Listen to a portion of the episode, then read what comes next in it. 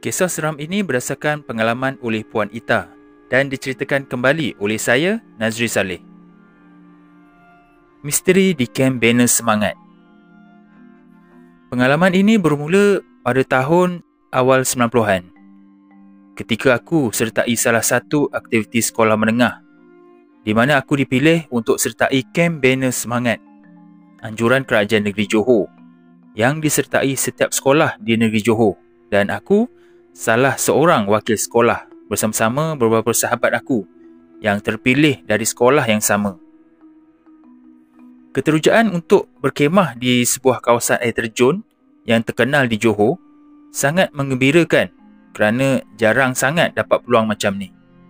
Biasanya kalau dengan keluarga datang melancong, kemudian terus balik. Jiwa remaja aku pada masa tu sangat ingin tahu dan merasai pengalaman baru. Lagi-lagi aku ni seorang perempuan. Memang susah nak dapat peluang macam ni. Bila ada peluang sertai camp macam ni, memang aku tak lepaskan. Sekolah aku selain perempuan ada juga yang lelaki. Masing-masing pun teruja. Persiapan pun telah dibuat dari rumah. Aku bawa dua beg. Satu beg besar, satu beg kecil. Kami berkumpul di sekolah dan menunggu bas untuk dibawa ke kamp bina semangat tersebut. Setelah tiba di lokasi, kami semua berkumpul bersama-sama dengan pelajar sekolah yang lain. Kami diberikan taklimat dan perasmian sebelum kem bina semangat dimulakan. Guru sekolah kami juga ada bersama. Begitu juga dengan guru dari sekolah yang lain bagi memastikan kelancaran aktiviti kem tersebut.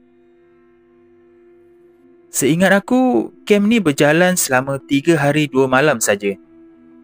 Setiap hari penuh dengan aktiviti yang sangat menarik dan menguji kekuatan mental dan fizikal.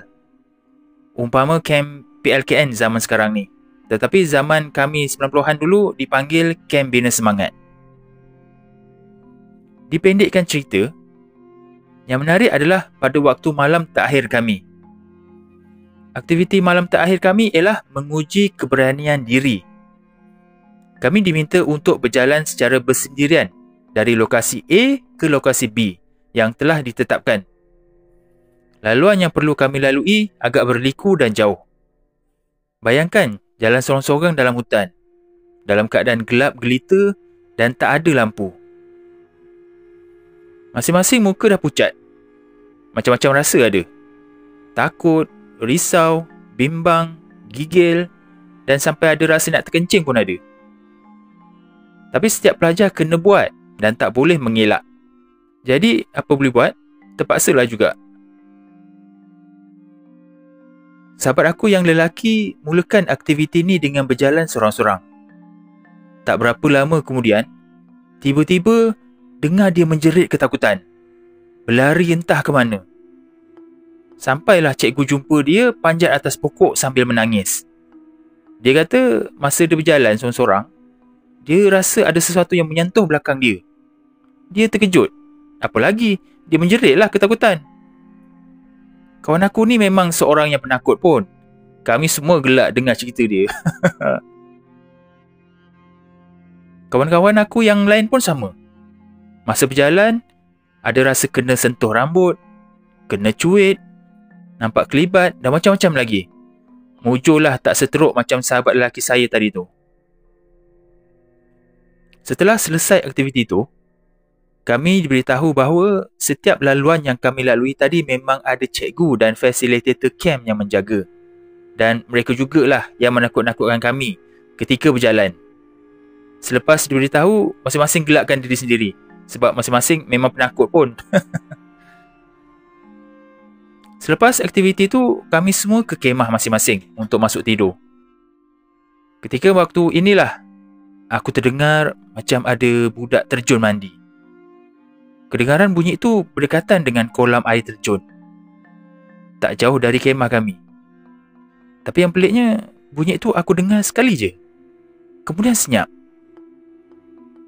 Bila dah tak dengar lagi, aku terus abaikan dan masuk tidur. Malam itu juga aku bermimpi di mana aku nampak ada seorang budak lelaki mandi di air terjun berdekatan dengan tempat kami berkemah. Ketika dia mandi, budak tu tiba-tiba lemas. Aku tersedar. Suasana kemah masih gelap. Aku sambung tidur sampai pagi. Esok paginya, aku tanya pada cikgu untuk dapatkan kepastian. Adakah benar tempat ni dulu ada budak lemas? Cikgu kata, ya, memang ada. Dulu ada seorang budak lelaki mati lemas kat sini. Mayatnya tak dijumpai. Seminggu kemudian, mayatnya baru jumpa. Cikgu aku kata lagi, mungkin apa yang aku dengar tu merupakan satu tanda bahawa mungkin rohnya masih ada di situ. Dan dia cuba bagi tahu yang dia mati lemas di situ. Mujurlah hari tu adalah hari terakhir kem bina semangat. Kalau tak, memang tak tidur malam lah jawabnya. Ketika aku kemas-kemas untuk balik, pada ekor mata, aku ternampak seorang budak lelaki dalam keadaan basah, berseluar pendek dan tak berbaju sedang memandang aku. Itu ke roh budak yang mati lemas? Tamat. Terima kasih kepada anda yang mendengar kisah pengalaman seram ini sehingga habis. Nantikan episod seterusnya yang lebih menarik insya-Allah. السلام عليكم.